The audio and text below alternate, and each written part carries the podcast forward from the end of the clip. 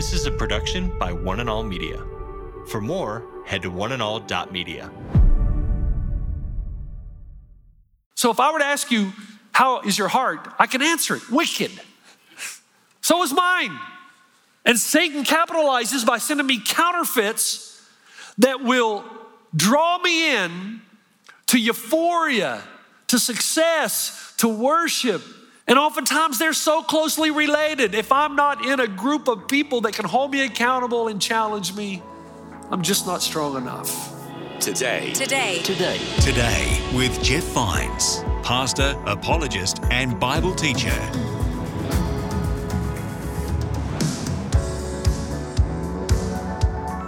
Welcome back to Today with Jeff Vines. My name's Aaron, and in this episode, Pastor Jeff continues a series called Heart Check. He says that this is a good time to have a heart check as we start the new year and see where you are with God.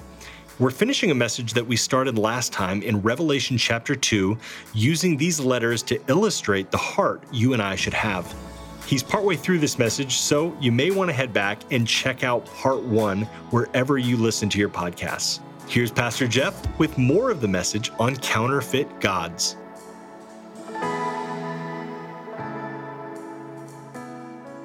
You remember when we talked about Yom Kippur? Priest goes in, people of God.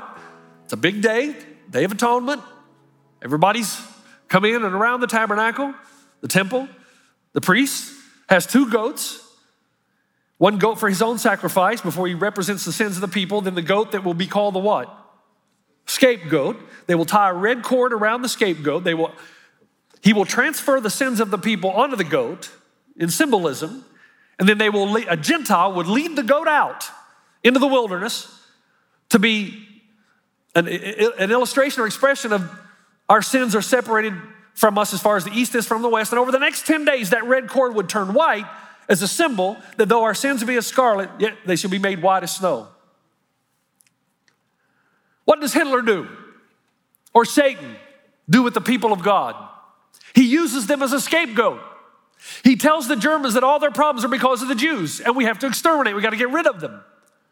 And what does he do? He leads them out of the city, into camps.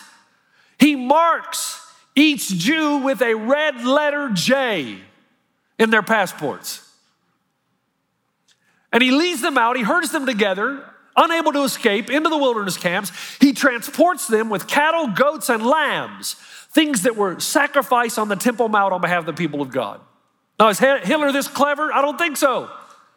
This is all the work of the evil one, the counterfeit system. The enemy is always taking something that is meant for holy and for good and counterfeiting it and using it for his purposes, which usually destroy the people of God. Let's keep going. Just one second here. In Second Chronicles twenty-nine seven, we are told that the burnt offerings are offered in the holy place to the God of Israel. The burnt offerings will be offered in the holy place. Offered, Second Chronicles twenty-nine seven. There is a place in Europe called Auschwitz. It's referred to as the holy place, and it's Auschwitz. Again, does Hitler do this on purpose, or is this Satan mocking the plan and the work of God? I looked up this past week. I thought, okay, I've heard so many different numbers. How many people died in World War Two under Hitler's regime? You know, I've seen numbers like eighty. I've seen numbers like forty. But it seems most scholars have settled on the number sixty million people worldwide died, six million Jews. It's like Satan gave a tithe to himself.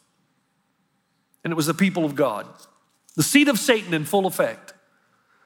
Somebody told the story once that Hitler went to a medium and she told him that he would die on a Hebrew holy day.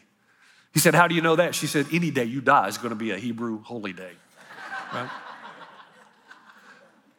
Do you know what's interesting? All through the New Testament, we, as the people of God, are referred to as lambs, you know, sheep. Sheep without a shepherd, my sheep hear my voice. I'm the good shepherd, says Jesus. The sheep lays down his life, or the shepherd lays down his life for his sheep.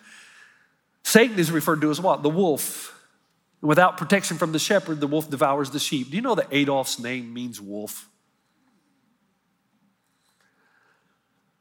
What does all this mean? It means that the devil is a plagiarist and he tries to copy everything that God does, only he turns it on its head. And if you're not aware of that, listen, listen. If you're not aware of that, And more importantly than that, if you're not in a community of people who can speak into your life, you're in deep danger of being deceived. Because you can't do it on your own. He's clever. And we say that he is and then live as though he's not, thinking that we can go out on our own.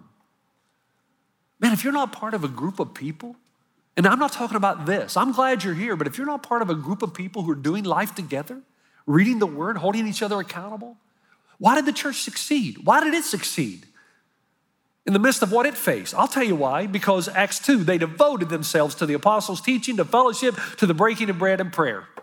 That's why.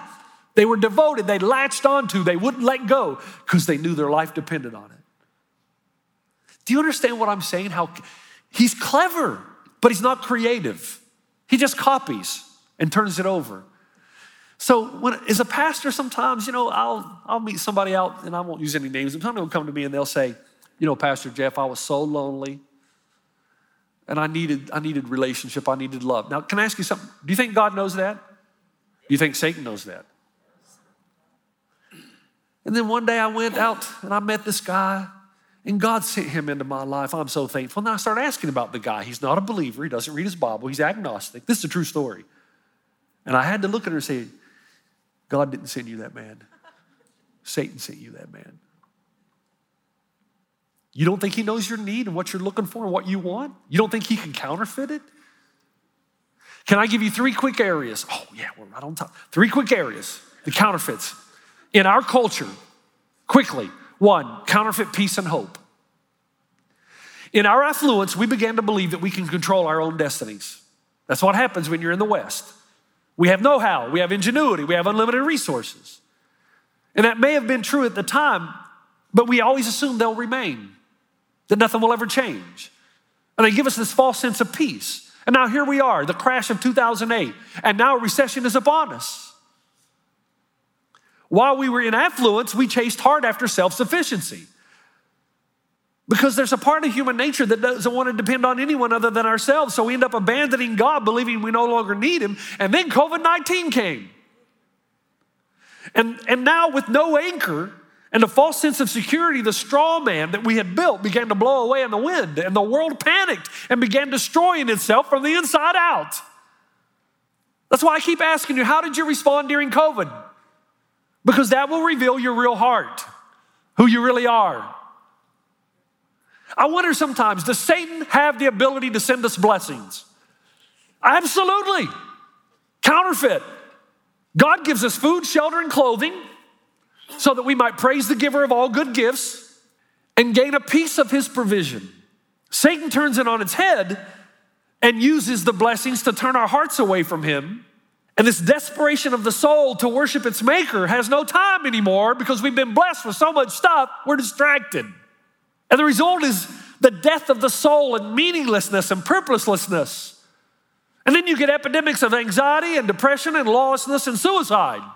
You remember the old church sign that's cheesy but good. No God, no peace. No God, K N O W, no peace.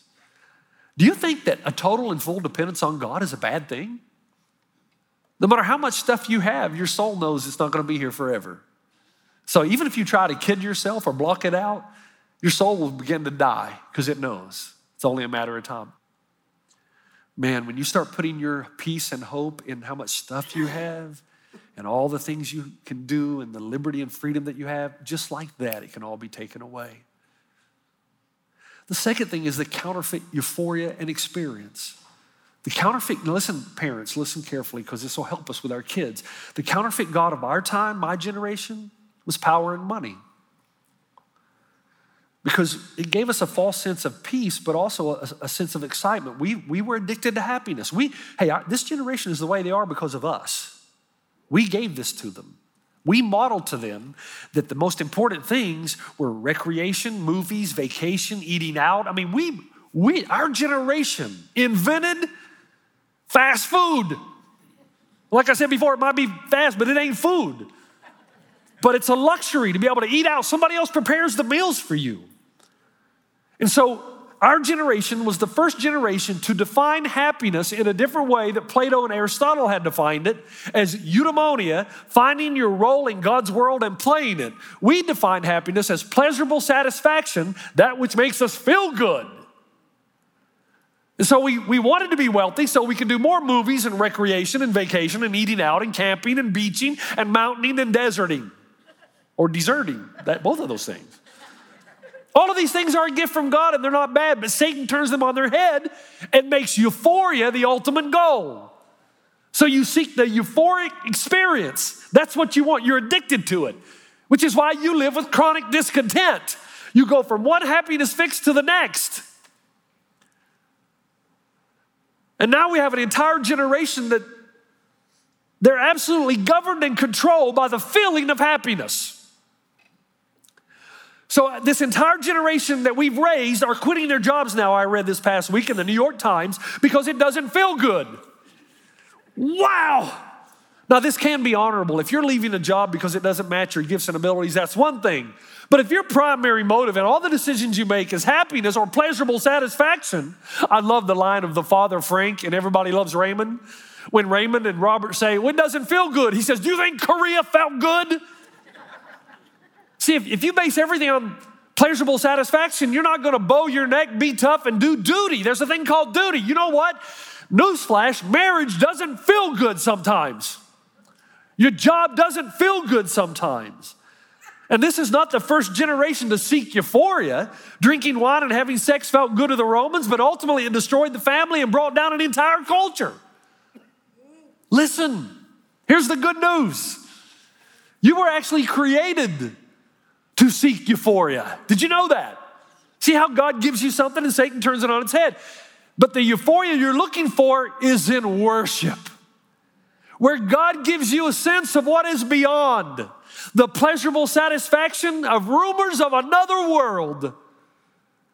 You're wired for that. Archbishop William Temple.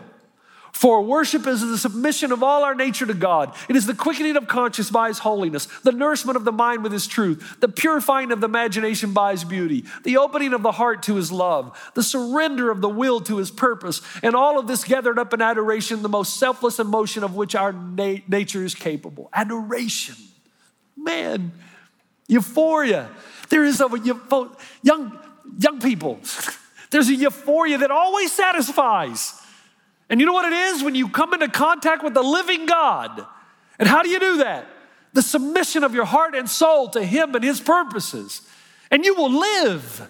Remember, how many times do I have to give the example of Exodus three when Moses said, tell me, how do I know you're going to be with me? And God says, here's how you know. When you've obeyed me, you're going to stand and worship me on the mountain.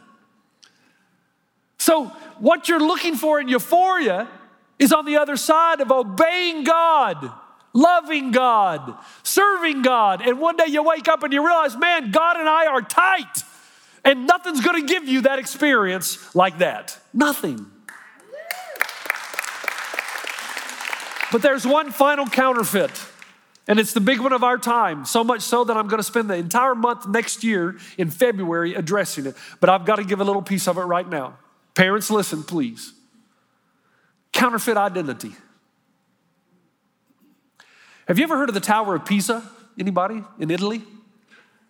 It's known around the world for its unintentional tilt. The building project, if you read about it, was flawed from the beginning because the foundation was only three meters deep and the subsoil around it was so weak and unstable. In the nineteen nineties, engineers tried to come in and rescue it because they were afraid it was going to collapse. So they tried to straighten the tower by one and one half degrees. Well, that worked for a while. What's the point? If you don't start well, you won't finish well. When you're building a life, you got to start well. At some point, you can have a restart, but at some point, you got to start.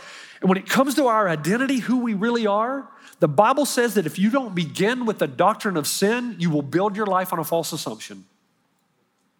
Your true identity, and if you're a Christ follower, this is not up for discussion.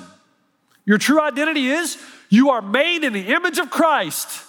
But you have a fallen nature. We're all sinners. You, me, all of us. We've all got issues. Some of us more than others, right? But we all got them, all of them. If that offends a person as a secular person, I kind of understand that to some degree because the gospel is offensive. It tells you, yeah, you're created in the image of God, but you're flawed, man. You're flawed.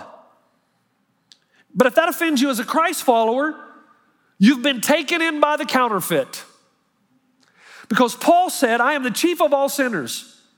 Yes, I've been created in God's image, but the moment I was born, I had a disposition toward self and the flesh and away from God and the Spirit. Do you know that? Hey, if we were born without flaw, why do we have to spend so much time teaching our children to behave?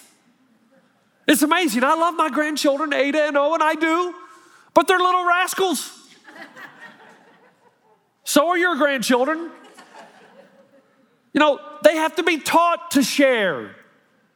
They have to be taught not to beat each other up and pull each other's hair. When you're born, you got this thing, you're trying, think about it, you're trying to manipulate almost from day one the whole world around you to get what you want. You're supposed to grow out of it, but many people do not.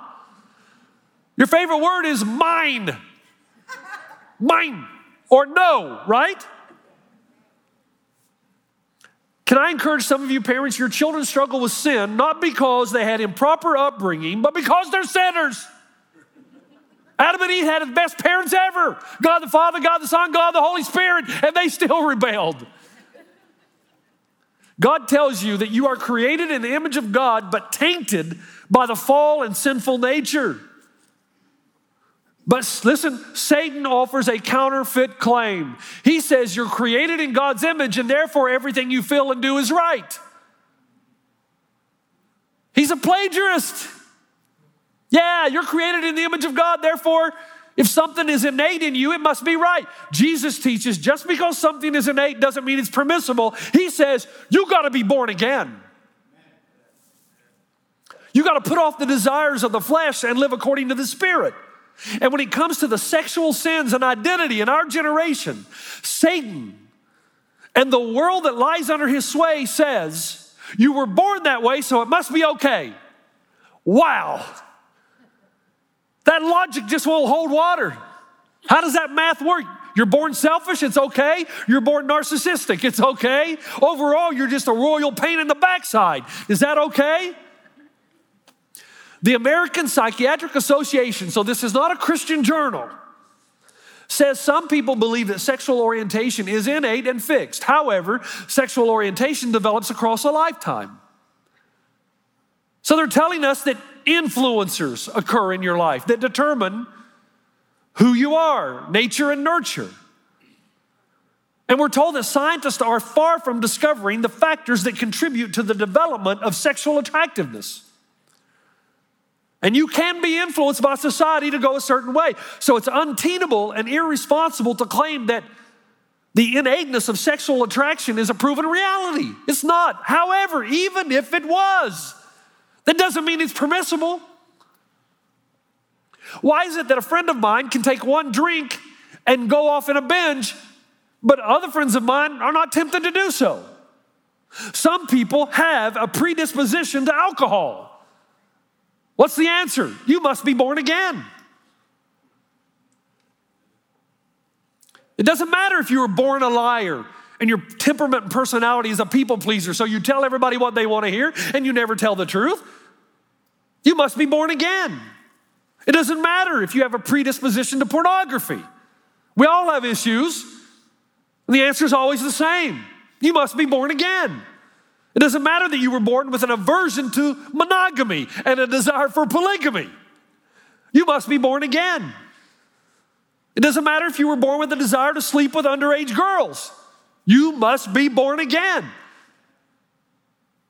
The counterfeit identity that Satan offers is you are not who you are, God's creation, but your identity is what you are. Straight, gay, lesbian, transgender, whatever. Your identity, the world tells us today, is wrapped up in your sexuality because it's become the god. Sex is the counterfeit god of this age. It promises euphoria, But outside godly parameters, we know. They just won't tell us. They won't announce it. It brings anger, frustration, hopelessness, alienation, and a severe identity crisis that ushers in an unparalleled anxiety and depression. Jeff, why do you talk about this? Because I love you. I don't know of any sin in my life that when I act upon it brings me life. It brings me death. I got my own issues, plenty of them. And when I act upon them, death. Death to my marriage, death to my relationship with my kids, death to my leadership in the church, all of them. I don't know if it. What happened that we think that any sin in our lives, that just because something is innate, just because we come into the world with something, that it must be right. If you carry that logic all the way out, you're never going to be able to say anything is wrong, and that's where we are. This is not a message for just the gay or transgender community, but for every single one of us sinners. You must be born again. And if you're gay or lesbian, you're struggling with those things, remember, we love you. We, we understand it's real. And we got issues too. But we don't love you by telling you it's okay. That's like me saying to my friend Michael, it's okay, I know you feel have feelings for this other woman, go cheat on your wife. No. No. We love you. We, re- we, we want to tell you the truth because we want you to have the life that Christ has for you. Commit your life to Jesus. Start over. Run from the counterfeit identity Satan offers you because it will not bring life. It might be a difficult journey. And sin is deeply ingrained. The Bible says the heart of man is wicked. It means every man, every woman. Our hearts are wicked. We need, we need to be born again. We need regeneration. We need to be changed. So if I were to ask you, how is your heart? I can answer it. Wicked. So is mine. And Satan capitalizes by sending me counterfeits that will draw me in to euphoria, to success, to worship. And oftentimes they're so closely related. If I'm not in a group of people that can hold me accountable and challenge me, I'm just not strong enough. Clocks are from the devil. Father, I, I've gone on too far. I, I pray for my brothers and sisters in this room. I pray for all of us. I pray for myself. The reality that Satan will send counterfeits. He will mock God. He will attempt to draw worship into himself. So much so that Paul said our struggle is not against flesh and blood. It's against the unseen, the powers that we don't see but are nevertheless there. I pray for all my brothers and sisters that if there's any of us that need to turn around right now and stop saying that God sent me this, when we know deep in our hearts this is not the way of God, that we would have the courage to repent. I pray for myself. I pray for my brothers and sisters. God, open our eyes to see the truth of who you are and to pursue relentlessly your life for us in every facet, that the abundant life might be ours. For those who are struggling with any of these things I mentioned, we all struggle, I pray they would talk to someone, someone who will love them and coach them and help them to find life according to design. In Christ's name, amen. You've been listening to Today with Jeff Vines. Next time, we'll bring you a new message from Pastor Jeff. You can listen to more messages like this. Just search for Today with Jeff Vines wherever you listen to podcasts. You make me